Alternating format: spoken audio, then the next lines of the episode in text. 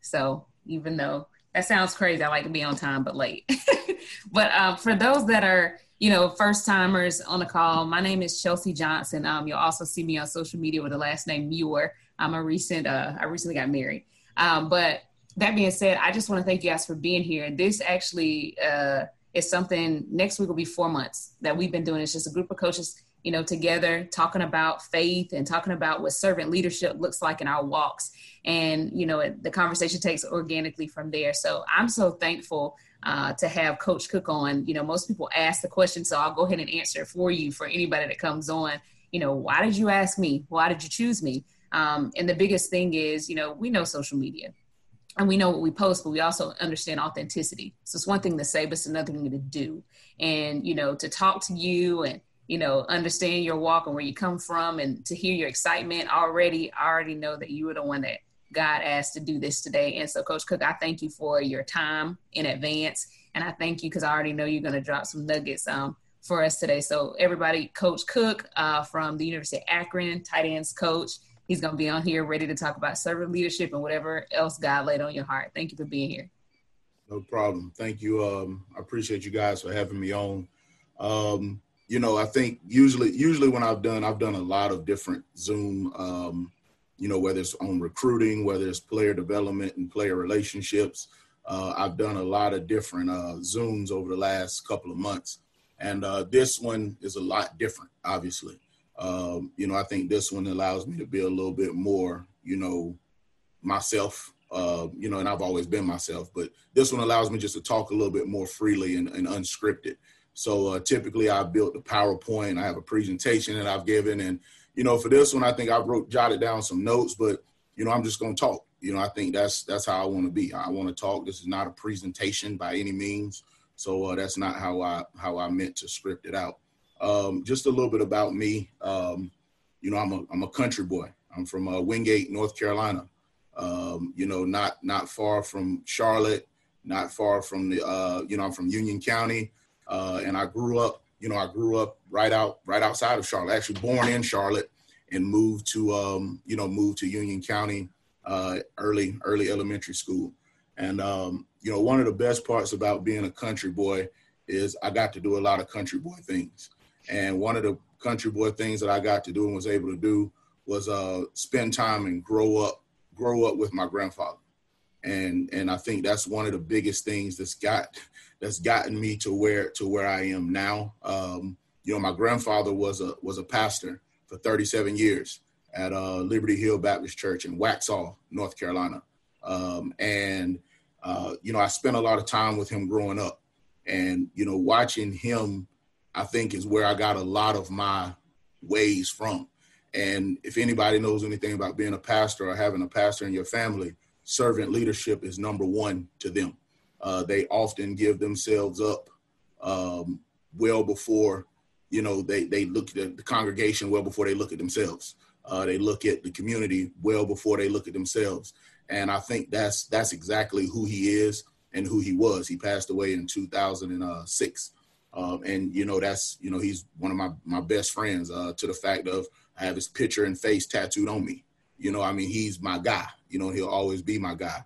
And um, you know, I just think that's that's kind of where my foundation and background comes from. Is from him. Uh, a lot of people in my family joke and say I'm just like him, uh, but that's who I watched growing up. You know, and that's kind of where I built a lot of my a lot of my ways. But you know, I, I know we want to talk about faith and and servant leadership and you know this is this will be kind of how I how I look at it. And I guess from a scriptural standpoint, you know, I, I pulled two that kind of they kind of have the same kind of guidelines a little bit, and they kind of have a little bit of the same meaning, but they're they're from two different um, you know two different books of the Bible. And the first one is from Proverbs, uh, and it's Proverbs three. Uh, verse five and six. I'm sure everybody's familiar, you know, with that. And that's trust in the Lord with all thine heart and lean not on the, not lean not unto thine own understanding, and in always acknowledge him, and he shall direct thy paths. Um, you know, and then the other one is going into Hebrews verse one and then verse six. And verse one is now faith is the substance of things hoped for, the evidence of things not seen. And then verse six says, but without faith, it is impossible to please him. For he that cometh to God must believe that he is, and that he is a rewarder of them that diligently seek him. And if you if you listen to to those verses, they both have a lot similarities to it.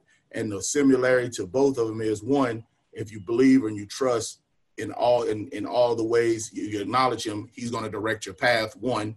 And then without faith, it's impossible to please him and you know he'll be a rewarder to those that diligently seek him and all of those things go back to faith and when i when i when the word faith comes to me two words come up and that's trusting and believing those are the two those are the two things when you say faith give me your definition of faith i'm gonna say trust and believe and you know i i, I tweeted this out like a while back and and my tweet said we trust pilot airplane pilots more than we trust God. You know, we'll we will get on an airplane. We have no idea who that person is at the front. We have no idea what they did the night before. We have no earthly idea who that person is. Matter of fact, when we get on, sometimes the door is shut and we don't even know who's up there. You know, we have no clue. But guess what? We sit in that seat, we strap on the seatbelt, and we take off and we have no clue what's in front of us. And that's no different than your faith in God. You just sit down, put on your seatbelt, and trust that what He said He's going to do, um, what He said He'll do, He's going to do it. And that's kind of how we've got to look at, you know, look at faith. Um, you know, for me, just in my coaching background, and that's kind of where I want to stick to, is how my faith has allowed me to get to where I am today. Um, you know, before I got into coaching, you know, I played football in the Arena Football League, played my college ball, uh, where Coach Wilson is right now at UT Chattanooga. I coached there. You know, he's sitting in my old office, so that that's cool to see that. But you know, um, you know, my faith began well before then, and it began back when I was in Kansas City, Missouri, playing in the Arena Football League, and uh, the collective bargaining agreement had just ended with the Arena Football League, and you know, it was either me move on and continue to try to play and figure it out? Or was it going to be time for me to move into the professional world? And I decided to move into the professional world. But I knew that leaving football, I had to go back to North Carolina in order to get that done because it was going to be a true, it was going to be a lot easier for me to set set my foundation of where I wanted to go in my career if I moved back to North Carolina. And my faith was tested there a little bit because my wife at the time, we were just dating, she was still in Kansas City. And I told her that, you know, the only way I was going to be able to make it for us is I felt like I had to go back to North Carolina, which kind of leads me into the thing about, you know, trusting and, and following Christ and all of those things. Well, you know, the follow, followers of Christ must have faith. We all know that. And it's hard to call yourself a follower of Christ if you don't have faith. That's very hard to do. You can't you can't call yourself a follower of Christ if you don't have faith. Well, by no means, obviously, my calling myself Christ, but having faith meant my wife trusted me enough to follow me to North Carolina. And she had faith in me to go do what I said I was going to do without a blink of an eye, which was extremely important to me. Um, but as, as I continued to get into my career, it took me completely out of football. And there are two things that I said I would always do in life. One, I'm either going to coach football, or the other one, I'm going to be in youth development. And my my career in youth development was for five and a half years, from 2010 until 2015. I served as a director of a, a Boys and Girls Club Teen Center in Raleigh in Raleigh, North Carolina. And if anybody in here familiar with North Carolina and familiar with Raleigh area, uh, my building was on the corner of New Bern Avenue and Raleigh Boulevard, right there in Raleigh North Apartments, right in the middle of the hood. And I always knew I wanted to work with kids that needed me. And when I first got there, my my my building was in a neighborhood and a building that really didn't serve teens. You know, it didn't really serve, it really didn't give teenagers what they really needed to be successful in life. So through my years there, I was afforded the opportunity to des- design and build my own teen center. And within that time of being a teen center, and I'm gonna get it's gonna circle all back around where I was given the opportunity to build my own. I mean, my own from the ground up, what I thought my ideal Boys and Girls Club Teen Center would look like. And within that, you know, I had a lot of responsibility. Well, one of the main responsibilities of that was to give those teens in that community what they needed. All right. And we came around and I was able to build it. All right. I built the dream, dream teen center in the middle of the in the middle of Raleigh, southeast Raleigh, um, that gave teens what they wanted from a library standpoint to a restaurant to a recording studio to a weight room to a beauty salon, a barber chair where we have barbers come in and they can learn how to cut, to a gym, to a games room with TVs everywhere. And I had to make a decision. All right. I don't know how many you guys are familiar, but Scotty Montgomery was the offensive coordinator at Duke at the time. And I spent a lot of my time going to Duke and I spent a lot of my time coaching their football camps in the summer. And Scotty had called me one day and said, Hey, I'm in Raleigh running some errands. I want to come by and I want to see your new building. I want to look at it. And he came by and we sat, I showed him around and we sat down. After we sat down, he um he asked me, he said, um, he said, you know, you I know you want to coach, you know, Coach Cutcliffe, you know, has said that you one of the guys that he would definitely hire one day. You know, we were talking and he said, but you know, one day I'm going to be a head coach, but I can't hire a boys and girls club director. Here's where faith is getting ready to come in. So I kind of look at him and he said, I would hire you, but the day I become a head coach, that new AD, they're not going to look, they're going to look at me funny if one of my staff members is a director of a boys and girls club.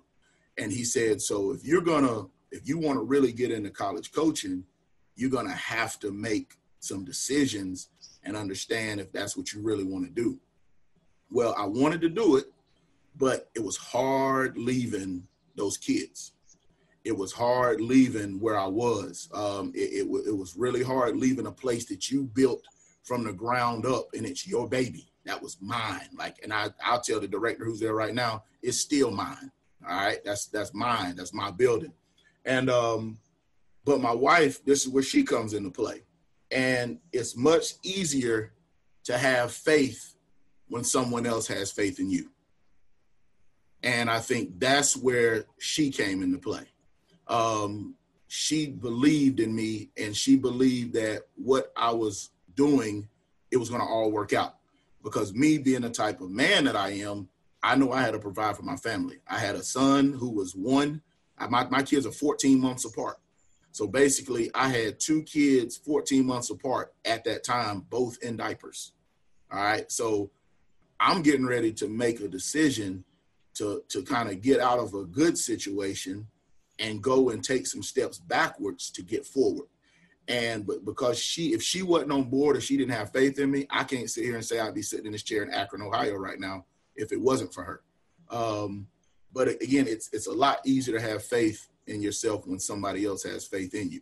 And, you know, just kind of fast forward and all of that, you know, the faith that the faith that I have in betting on myself and trusting and believing what what God was going to do for me and the faith that my wife had in me allowed me to move on in my career. Well, because I kind of because I did trust what was what was you know what was kind of put on me I can say I took a fast track in coaching. And my fast track in coaching is probably a lot quicker than what a lot of coaches have done in the past. There are coaches that have been coaching for 10 plus years that have, haven't had an opportunity to coach at the FBS level yet. Well, I co- I was a director of a boys and girls club up until 2015. In 2016, I was a quality control uh, coordinator at East Carolina. And in one year of college football, I've been a position coach since. Two years at the FCS, and this is my second year at FBS. And I've only I got in this at 2016. And so in year five, basically, four seasons of being a position coach, here I am already sitting at the FBS level. But there is no way without having faith in God, I would be here. because if I didn't have faith, there's no way I would have made that leap or that jump and just took and just went out there and done that. I wouldn't. I I, I don't think I would have done that. Um, so and applying the faith aspect to what we do as coaches. Um, you know, I'm gonna go back up to where it says, um, faith is substance of things hoped for, the evidence of things not seen. Uh, I'm a recruiter. You know, I'm a recruiter, and parents, especially what's going on with COVID 19, parents are putting faith in me to say, this is where I'm going to send my kid without seeing it. You know, this is different. You know, we, we have kids that's getting ready to come on campus that have never stepped foot in Akron, Ohio before. We have kids committing to us that have never seen Akron, Ohio, or seen what any of our facilities look like, you know, or with their own eyes. And it kind of goes back to just what this said the evidence of things not seen. They are going to trust and believe what I say by my word. And they're taking my word and what I'm saying. And that's exactly what we're doing when we're talking about having faith and trusting in God. We're standing on his word and trusting what he's telling us that it's going to happen. And that's no different than what and who we are as coaches.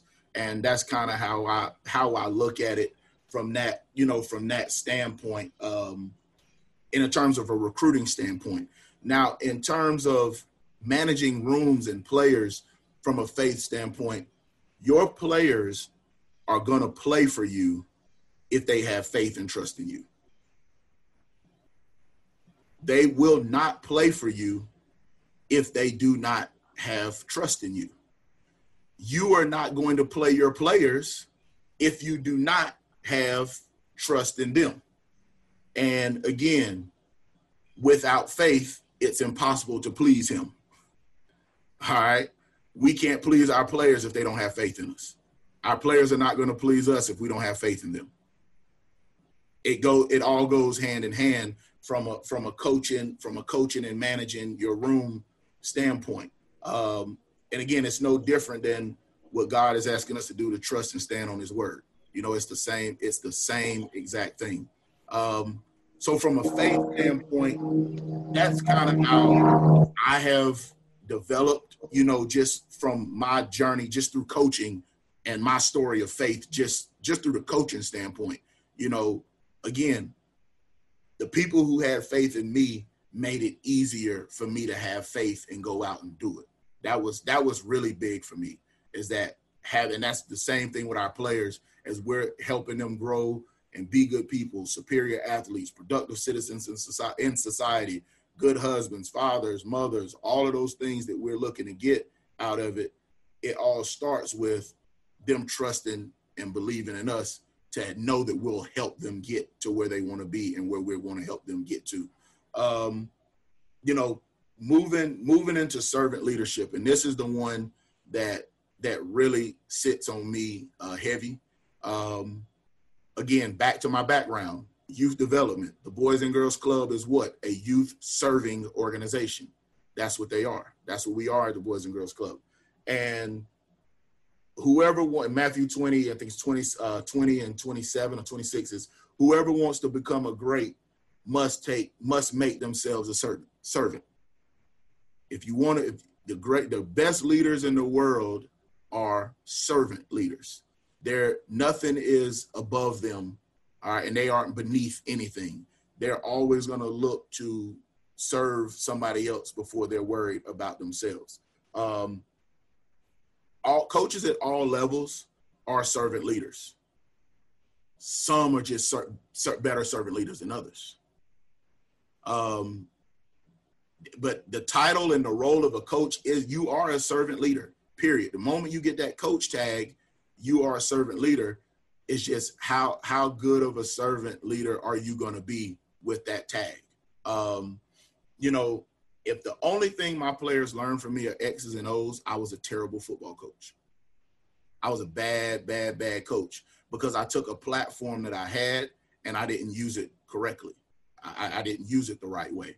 Um, you know, in a lot of interviews that come up, when we're interviewing for coaching jobs, they always ask us, why why do you coach? That's a, that's a key question. They're going to ask about coaching philosophy. They're going to ask about teaching philosophy. They're going to ask about recruiting. They're going to ask about all those things. But the one the one question that I that I love to answer is why do I coach? Um, one reason why I coach is um, coaches are the most influential people in the world. I firmly believe that.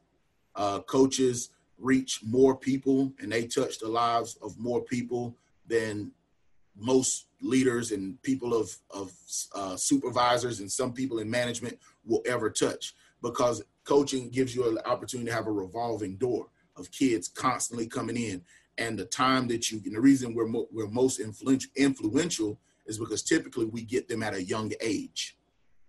And if you get kids at a young age and you're able to show them what a servant leader looks like at a young age as they grow they will kind of have a better idea what it means to serve. Again who was i around my whole life? My grandfather. I watched him serve people. And when i as i watched him serve people it rubbed off on me and i just thought that's what you're supposed to do. So as coaches we've got to understand that platform of being a servant leader is is one of the main things we we have to take that in consideration. The second thing is it gives me the ability to serve and make a difference in the lives of young people. Again I, I have i've always said i'm either coaching or i'm in youth development but i get to serve and be an influential piece of the puzzle in their development as young people and then i'm able to pour into the lives of others like others have poured into me those are the three reasons why I coach. Um, and and I think that I, I, just take that and I and I run with it. Um, the next the next thing is in terms of servant leadership is a is a new role that uh, that I've taken this past this past spring, and a lot of it had to do with Coach Arth. Um, you know, he he's a big add value, and and what what are you strong and passionate about that you can bring to the program and organization? and he's known my passion for youth development. He's known my passion for developing programs and and different things and putting things in place to develop young people. And what he did was he we talked about it after the season, and we felt like here that we needed a better, you know, we needed a better uh, relationship between players and coaches, coaches and players, uh, the relationship between coach to player, player to coach, and then player to player. You know, we felt like we needed that, and what we did was we developed um, a player program. And he gave me the title and responsibility of director of player development and engagement. And what it did was it allows me to now give two things that I'm passionate about, which is coaching and youth development. And I get to do it every day now. So I have my position group, and now I'm also the player development over all of the player development programs and the engagement between coaches and players. Um, and that is something that I've really, really, really embraced.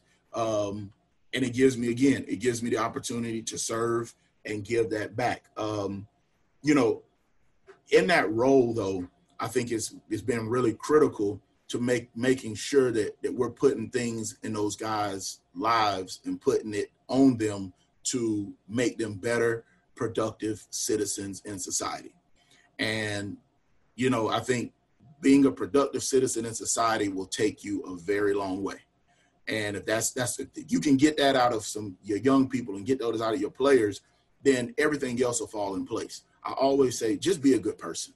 You know, if you start with just being a good person, everything else should fall in line. Because if you're a good person, then you're going to find yourself surrounding yourself around good people. Okay. And then good people attract more good people. And then more good people attract people who might not be good people and turn them into good people. So we want to create as many good people in the world as possible. Um, and and that's and that's ultimately what it's about. But just some simple programs that, you know, in terms of our servant leadership is, you know, one which is natural is your community service. Going out and doing things and helping your community to make it better. Um, you know, I've always wanted to be the person to give you know, people what I may have had or maybe I didn't get that I wish I had, you know, and and pour that into them and make um and make a difference in that way. Um, but you know, from a servant leadership standpoint, we it's extremely critical for us as coaches to take on that role. And it means a lot to me, um, you know, just because of my background. You know, uh, the kids that I'm used to dealing with and the kids that I serve. I've coached high school football. Um, if any, again, if anybody's from North Carolina and recruited the North Carolina area, uh, Weddington High School. And Weddington High School is a very, very, very public slash private type high school out in the uh, rural kind of area of North Carolina, in Waxhaw actually, uh, in Weddington area. And when I was spent my time there, I felt like those kids didn't need me. You know, those kids drove cars better than the teachers. I mean, those kids lived in 1.5 million dollar homes. Those kids had, I mean, they had it. Like, and I would walk through the halls and I'd be at practice. I'm like, man, I, I'm, they don't need me here. I need to be on the other side of town. And that's and that's one of the reasons why that boys and girls club job really really really stuck on me because i'm like finally not only am i working with youth that need me i'm working in an area where i can make a difference in this whole community. I mean i can get out and be a part of the entire community. And that and that meant a lot to me. And i was able to you know able to bring that and give that back. Um it was it was extremely hard leaving leaving that boys and girls club that was if I had to say one of the toughest decisions I've ever had to make in my life, I would say that's probably at the top. Could be number one, uh, because that's something that I really that that meant a lot to me. But I get a chance to do the same thing here at the collegiate level. Um, you know, so I'm not sure if I gave you guys nuggets. I'm not sure, but you know, I just that's that's just me. You know, that's me in a nutshell. That's me just speaking to you guys, kind of you know, from from my end of the spectrum, kind of where I'm from, and kind of, you know, how I got to where I am, kind of what faith and servant leadership is to me. Uh, if anybody has, you know, I don't know if you open it up for questions now or anything like that, but if there are any questions that anybody has, please, please shoot them to me. Uh, yeah, absolutely, Coach. I, I'm sitting up here, I'm just laughing, like, and I'm telling you why, because literally, I'm sitting here like, did somebody like tell him my story? did we share just some of the same information? Because much like you, so I, I, I say raised in Tallahassee, Florida, but you know, I think Coach Simmons, he's on here. I know he's been really busy, but we're from the country too, Gadsden County, right? Right outside of it. You know, you have to tell people Tallahassee to give them a landmark. So I get it. And I told you I went to Livingstone. So I was in Salisbury. I understand all the country cities up there, but you know, even when you first started talking and you mentioned your foundation, mine was much the same you know, and you started mentioning your grandfather. My grandpa was my dude. And I look at my mom, uh, she's logged on here today. And anybody will tell you when you saw James Elliott Muse, yes, I put the whole name out there. You see my mama waving and you see me, it was like triplets galore. But the biggest thing is what you said, he wasn't a pastor, but he was a deacon. And you do, it sets that foundation to who you are. It almost organically, like spiritual osmosis, it it's in you.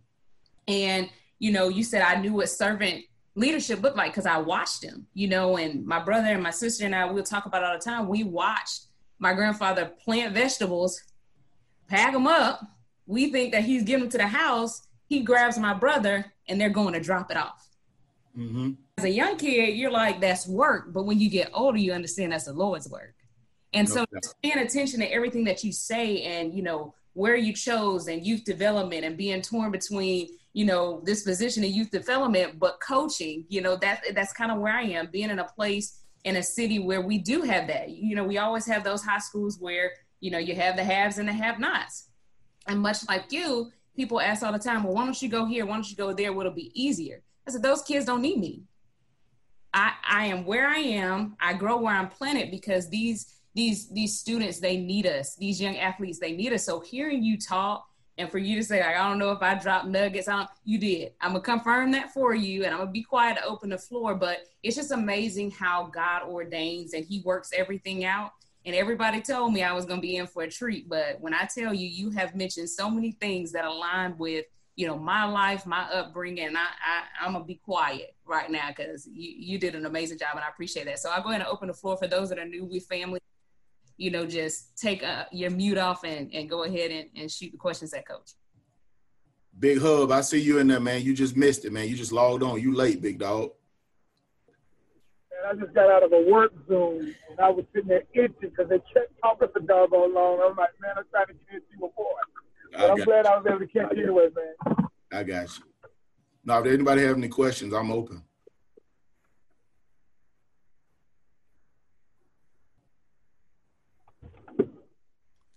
Well, if anybody got no questions, go ahead and do it over Coach, again. oh. I didn't miss. Oh, oh, hold on. Somebody got no. Go ahead. Go ahead. Somebody got a question. Hey, Coach, thank you for sharing your story. What are some of your top priorities going into the next year for your new development program, the, the new position that you have? You you know the the best thing about it is we've started it already. You know, so we had we've had a chance to start it already. Uh, what we what we what we built was uh, we built two things. Uh, one, we've built um, our the whole model of the player development program, and then we've built our new kind of player led player leadership group, and that's our AFPA, and that's probably going to be one of the biggest ones. And what we did when the AFPA is the uh, Akron Football Players Association, and we built it around the model of the NFLPA. And what we wanted to do was give those guys some ownership and have those guys have a stake in the game. You know, we we we all know as coaches the best teams are player-led teams, not coach-led teams. And we wanted to build better coach, I mean, sorry, better player leaders instead of us always having to be the ones to drive things home. And uh, the AFPA, basically what we did was we allowed players, each position group has a rep.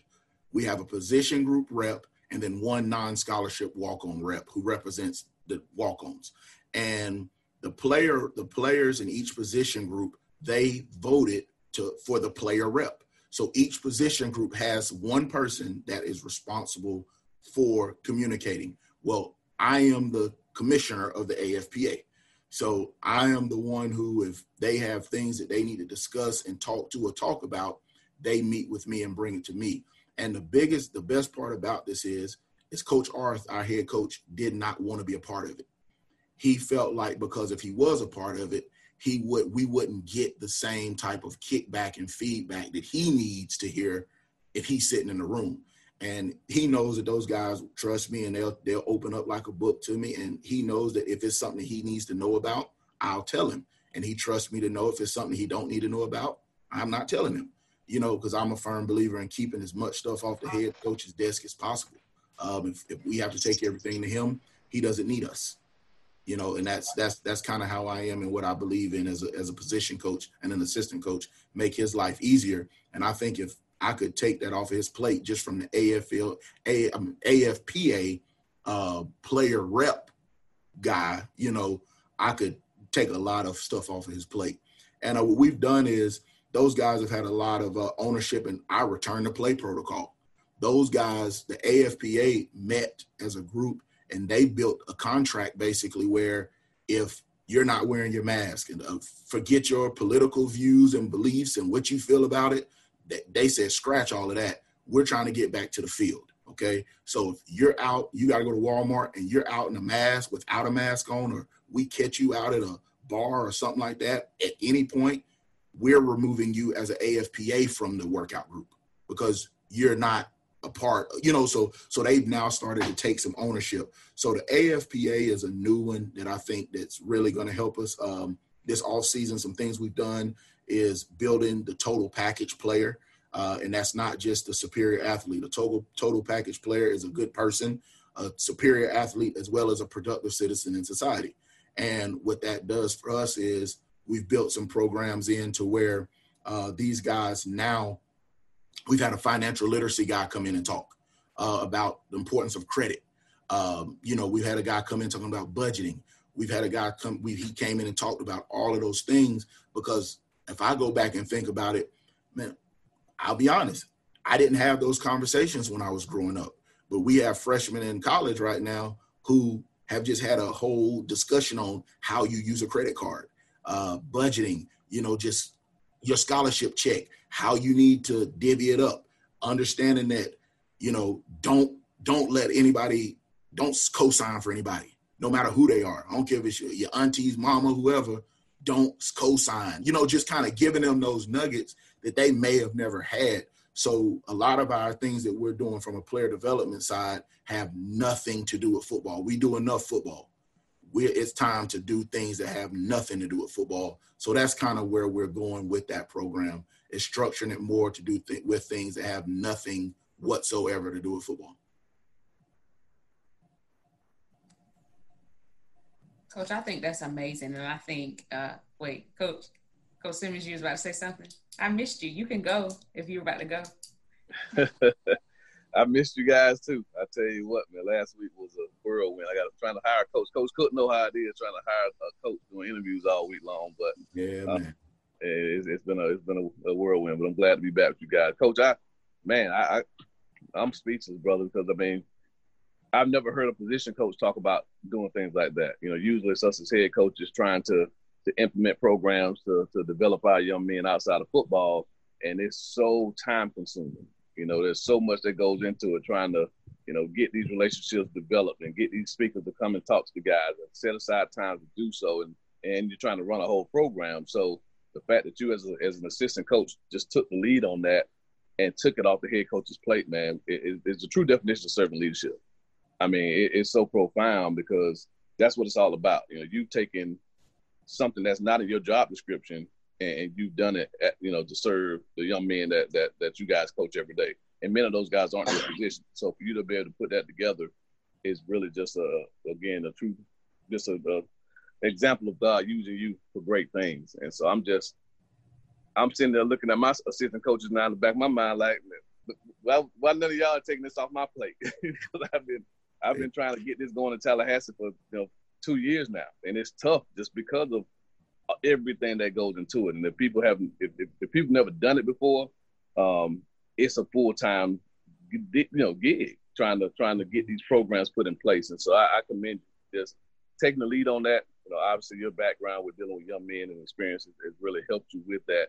But man, I, I would say you know that your, your your message needs to be spread throughout you know college football because I think that's the that's the most underserved uh, aspect of what these guys go through is the developmental piece as far as financial literacy, you know, dealing with things off the field, really preparing them for life after football. We all say it, but what are we really doing program wise to to to help those guys grow? And so I think that's something that every every program needs.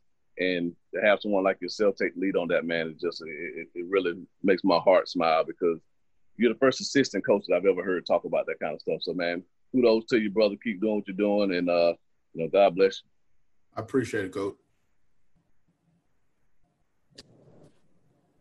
Coach Cook, uh, this is Coach Bond. I was uh, talking to you a little bit on the West Coast uh, Zoom clinics the other day. And like I said, I've been watching you from afar, so definitely appreciate the work you're doing. Um, and, and, congratulations on the, the fellowship that you just got with the Browns as well.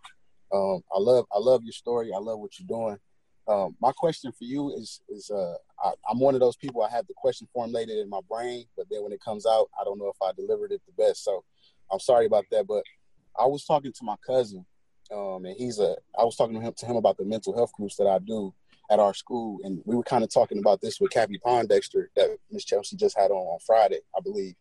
And I was telling the groups that I do at the school, and he was telling me as a coach one of the issues he was having with his players, his young ladies, because he's a, a, basketball coach, is in Milwaukee where he coached at when it hits daylight savings time.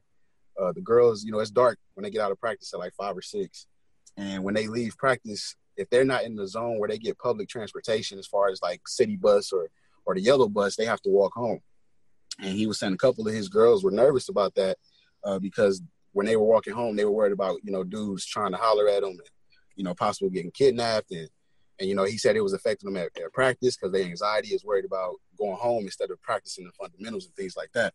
So not even literally after a week after we talked, um, Milwaukee had a case where a young lady 13, a young lady 15, uh, the community shut down a sex trafficking house. Um, they, you know, they warned the cops so many times about it, and you know, eventually they the ones that got the house shut down and things like that. Um, and it was just like, wow, you know, it, it really was an issue, and it, he really was on to something at that point in time. But my question for you is as servant leaders and your background with Boys and Girls Club and all the work that you have done, as servant leaders, how do we uh, go about sticking up for all of our all of our kids, all of our children that are going through the different things that they are going through, uh, especially some of the topics you touched on, but even that one, like I'm in St. Paul right now, so of course my attention is on the George Floyd situation and, and, and being an advocate for change for that. But then I see back in my hometown, things are going on with that magnitude in that situation. But I didn't hear, you know, no college, none of the colleges that are in Milwaukee, Wisconsin speak up. None of the high school coaches speak up. None of the AAU programs speak up. And these young ladies could be the next coaches. We, we have young ladies be coaches at the NFL and NCAA ranks. You know, they could be the next Chelsea who's putting on Miss Chelsea that's putting on these these sessions and, and things like that. And, you know, nobody spoke on that. So how do we as servant leaders, you know, speak up for all the things that are going on with our children? I think the big the biggest thing is um, what what putting together like what you want to do. How how do you want to help? You know, I don't think I think waiting on somebody is the worst thing you can do. All right, uh, if you if don't don't don't wait. You know, if it's something that you feel like, first thing I think the thing we do is I think a lot of times when we're talking about putting together programs and all like we try to make it so big all right? Programs don't have to be big. Things that you're trying to do don't have to be big. If you and i say this because i struggled with it when i first got into it if you help one person you did a fantastic job and what we sometimes do think about when we're when we're in youth development we're trying to save them all and we're trying to help everybody but what you got to do is set it up to make sure the one put something together, but put it together for the ones that want the help. And for this situation, you know, I think finding whether it's some moms, because for me personally, uh, even when I was with the Boys and Girls Club and I had teenage, I had high school girls, and the girls at my center 100% knew that unless I've talked to your mom or dad, unless we were going to a special event, I did not take high school girls home. I didn't I didn't do it. Uh, that was just that was just my personal way of wanting to do it. But I had staff and female staff who I could let them do it. You know, so I think that's one thing. But I think for for you, start with something that you want to do that you can control, that you can make sure you have your thumb on it and put it together. I think a lot of, we a lot of people waiting waiting on somebody else to speak out. I'm not waiting on somebody else to speak out. I'm going to do what I do, and whether they join or not, it's going to get done. And I think that's how you got to look at it. If it's something that you want to put together, and if it's something that you want to do to help uh, a group of kids, whether it's one, two, or three of them, put it together something that you can handle and you can manage. Because the worst thing you can do when you're putting together any type of program is start it and not finish it. Uh, especially when you get a kid that needs that program and they get used to that program and then you take it away from them because more than likely growing up they're used to having something and somebody taking it away from them or you not keeping your word and saying you were going to run this program and then the program stops now it goes back to that faith and trusting and believing that coach bond said we was going to do this and now we're not doing it so it's extremely important for you not to bite off too much than you can chew because you want to keep this program going and not and for them to understand and believe that when you say it's going to happen, it's going to happen. Because that's the biggest thing. When you're running a program, it needs to, if it's going, it needs to go. And it needs to have a start, it needs to have a middle, and it needs to have an end. You know, that's key. It needs to have a beginning, a middle, and an end. If you're any program, you got to know at the beginning what you want out of it, some type of measurable in the middle, and then how do you want that thing to look like when it's over. Coach Bond, I'm just going to jump in here real quick as a, you know, women athletes advocate. Um, and I have a few coaches on here that have coached with me before, and we actually practice the same thing, Coach Cook. We, you know, we make sure that the women coaches take care of those young lady needs. And there was even one instance, one of my um, previous assistant coaches and friends that's on the call right now, we had a young lady that was hurt um, and then, of course, we all know how it is, especially with the population that I reach. You're taking kids home every day. Um, we actually had a FaceTime call. One coach follow him because we needed to get her home. She was hurt and and handle that. And so I can only imagine, Coach Bond, how hard that becomes. I saw a message, in, and I see this often about uh, staffs where there aren't um, a female coach. So I wanted to know first does that staff have a female coach at all? I just want to start there, Coach Bond, if you can answer that. I believe they have a, a, a, young lady who went to the high school, you know, went on to good do good things. She has come back. Okay. um, in some form of a role. I don't know if she's officially on staff as an assistant, um, but I think she is on staff in some capacity. Okay. So that being said, that's the first thing that I'll always say. Some people may be totally against that. Um, I know some staffs where that is just not the case, but like Coach Cook said, you need to make sure that there are some team moms or whatever the case may be. But just some things that I would throw out to you that, you know, has changed over time. I know it works in some programs of, you know, some mentors and some peers of mine. And something that I, I've been advocating for within my own program is one, um, I know we're in different areas, but is there a possibility of having a class for you know the women's team? And i say that not saying that the class will only just be for the girls basketball team but what we did at my high school we created a, a, a girls athletic class. And so what that allowed to happen was to kind of take some of that conditioning that you would normally do in the beginning off of each coach, whether it was volleyball, weightlifting, basketball. It took the conditioning part away. So when they came to you, you know, as coaches, that can take some time, especially in the beginning. So that chopped off some some place there. Um, the other thing that I will say is when that daylight savings times comes, and even when it doesn't, that's a concern that I have, and I speak with our boys coach all the time. Um, that if they don't give us a class, you all need to have a class. It needs to be strategically placed so that that class is the first hour of the boys' practice. So after school, the boys only practicing an hour if that, because they had their hour within school. That way, our practice gets bumped up early. So, no matter if it's daylight savings time or whatever the time may be, our young ladies are out of there before it even begins to get dark. The other thing that I will say is, even while you're trying to figure out what you want to do, and you know, Coach Cook made some really great points. I want to ensure that communication is big um, within the program, and our young ladies know. Like, I don't have personal kids of my own, but they know, and my coaches on here know they are our babies and just as a parent will be upset if you don't let me know when you get home, we feel that same way. And that is a part of the conversations that we have. You need to let us know when you're getting home. Nine times out of 10 is some of us doing that. I am willing and open to keep a dialogue with you, Coach Bond, so we can work some things on though. But those are some things within the school system that you can kind of work on, especially with us not knowing what the fall looks like and schedules being kind of changed. Those are some things that I would talk to your administration about because Title IX requires that those things be taken into account. Um, and I'm willing to talk offline with you about some things like that and, and get some things rolling.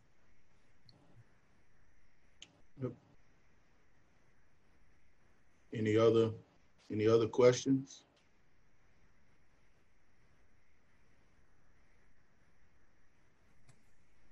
Coach Knox says, great message today. We got a lot of uh, people that are kind of back in the action, so they still try to Appreciate it. here and there. Um, but if if not, I just want to make sure. I know sometimes we're kind of slow to unmute. Everybody good? All right. What I will say, uh, Coach Cook, my last uh, thing uh, that I, that I really want to put out there is, you said it best. Servant leaders, we haven't done our jobs, and I, I was glad to see Coach Payne log on, and he was amazing at saying a lot of similarities to you, and that's when you know that God has truly called those who who do what they do and who come on to speak because the message will continue to resound and not repeat itself, but resound. And what I want you to know is the part that I love to hear is that you don't feel that the athlete is just about the sport they play. Mm-hmm. And I think that that is the biggest part about coaches. You understand that there's it's about the holistic person. Yeah. It's the whole entire person, and I love that because that's a lost art within our craft and within our sports ministry um, and hearing that you advocate for these young people and about them being productive citizens. I love to hear that because we get so focused. And I think Coach Payne said it exactly like this. He said, there's, you know, a difference between a coach who, you know, like me, I'm a teacher and a coach. So my job is really an educator, but an actual person who coaches for a living. And it gets lost in the translation because people worry that the wins and losses are going to dictate my job but I, I love that back to back I hear from you great men of God and coaches saying that I want these young men. I know that I'm responsible. They spend just as much time with me as they do a parent, if not more. I'm responsible for them being great husbands, great fathers, you know, great men. And I appreciate that more than you probably would ever know. You know, like I told you, and like Coach Bond said, anybody else, I watched you from afar. And not only do you talk the talk, you walk the walk. And those things are, are, are just amazing to see. So I thank you personally just for taking the time out. I know things are opening back up. I know you got a lot of things going on. And when we we talked to each other, you were in your your fellowship and your conference that you had going on, but you still found it not Robert to come on. So I thank you so much. I want to you know personally thank your wife for being like you said that was profound. And not just your wife but your family your friends. It's easy to have faith in yourself when others have faith in you. That's huge and it's true. So i just want to thank you guys so much just for giving us an hour of your time today. And i'm gonna allow you to say any closing things that you want to say. And if you don't mind if you could close us out with a prayer before we get offline Okay. Uh, the last, you know, I think the last, the last thing that that I would just say is, you know, fo- football means a lot to me.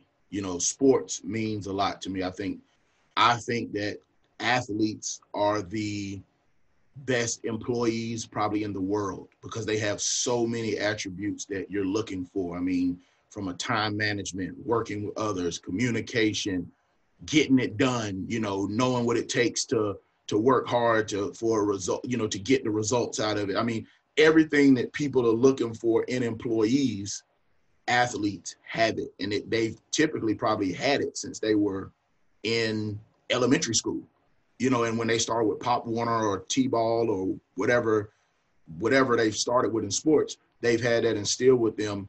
And really, student athletes, I think sometimes they forget that they've probably got more work experience than some people have with degrees just because what they have been doing. And it took me a while to understand that. And I think it's up to us to make sure they understand that they do have that in them, you know. And again, again, like you just you just said, it's easier to have faith when somebody else has faith in you. And when your players know that you care about them and they know that you see something in them, then you'll be surprised what you can get out of them. You know, you give me, you give me. I, I had a um, Coach Wilk probably remembers if he's still on here. Um, kid at Chattanooga. I had six scholarship tight ends, and I had one tight end who was not on scholarship. Well, guess who started 12 games that season? The kid not on scholarship. Why? Because I made him feel like he was Rob Gronkowski. He wasn't, but because the way I treated him in practice and the way I talked to him, I gave him something that he really may not have knew he had. And I gave him some confidence that he may not have really known he had. But, you know, it was up to me to get that out of him. That's my job as a coach, to get the absolute most out of you uh, on the field as well as off the field. So uh, if you are coaching, you know, I, I, strongly encourage you to have that type of effect on your on your players. Um, you know, have the it's bigger than football mentality or bigger than basketball or baseball or whatever coach your sport, whatever sport you coach have that mentality because at the end of the day, it is you're you're preparing husbands, fathers, wives, uh, siblings, you know, better better sons and daughters. You know, you your relationship with them might patch up a relationship with their mom or dad that they may be bad. You know, you have a you have a huge responsibility in being a coach. Uh, it's a huge responsibility. Coaching is not a job; it's a calling. Uh, youth development is not a job; it's a calling. Teaching is not a job; it's a calling everybody cannot do it. If what we did was easy, everybody would do it. You know, and I think that I think that's important. So as long as we know that, then I think we'll be we'll be good to go. I appreciate that so much. I want you to know you, you have a you always did, but you definitely have a fan. I'm saying it in public. You have a fan in me, coach, and I appreciate that so much. so no you know, if you could close this out with a prayer. Okay. Uh, Heavenly Father, thank you for allowing us to come together another day. Thank you for our life, our health and strength. Thank you for allowing all the coaches that uh, across the world and who on his call to continue to do what they're doing and be a you know be a strong point for them. Um, you know, keep giving us the ability to continue to have faith, uh, serve as leaders, and do your will. In your son's name, we pray. Amen. Amen. Thank you again, Coach. To everybody, if you need us, I put my contact information down below. We're always here Tuesday, Wednesdays, and Thursdays um, at the 1 p.m. Eastern hour. So thank you guys so much, Co- Coach Cook. If you ever need anything from me, all you have to do is ask. I thank you so much for your time. All right, no problem. Thank Y'all you. Y'all have a good one. Absolutely.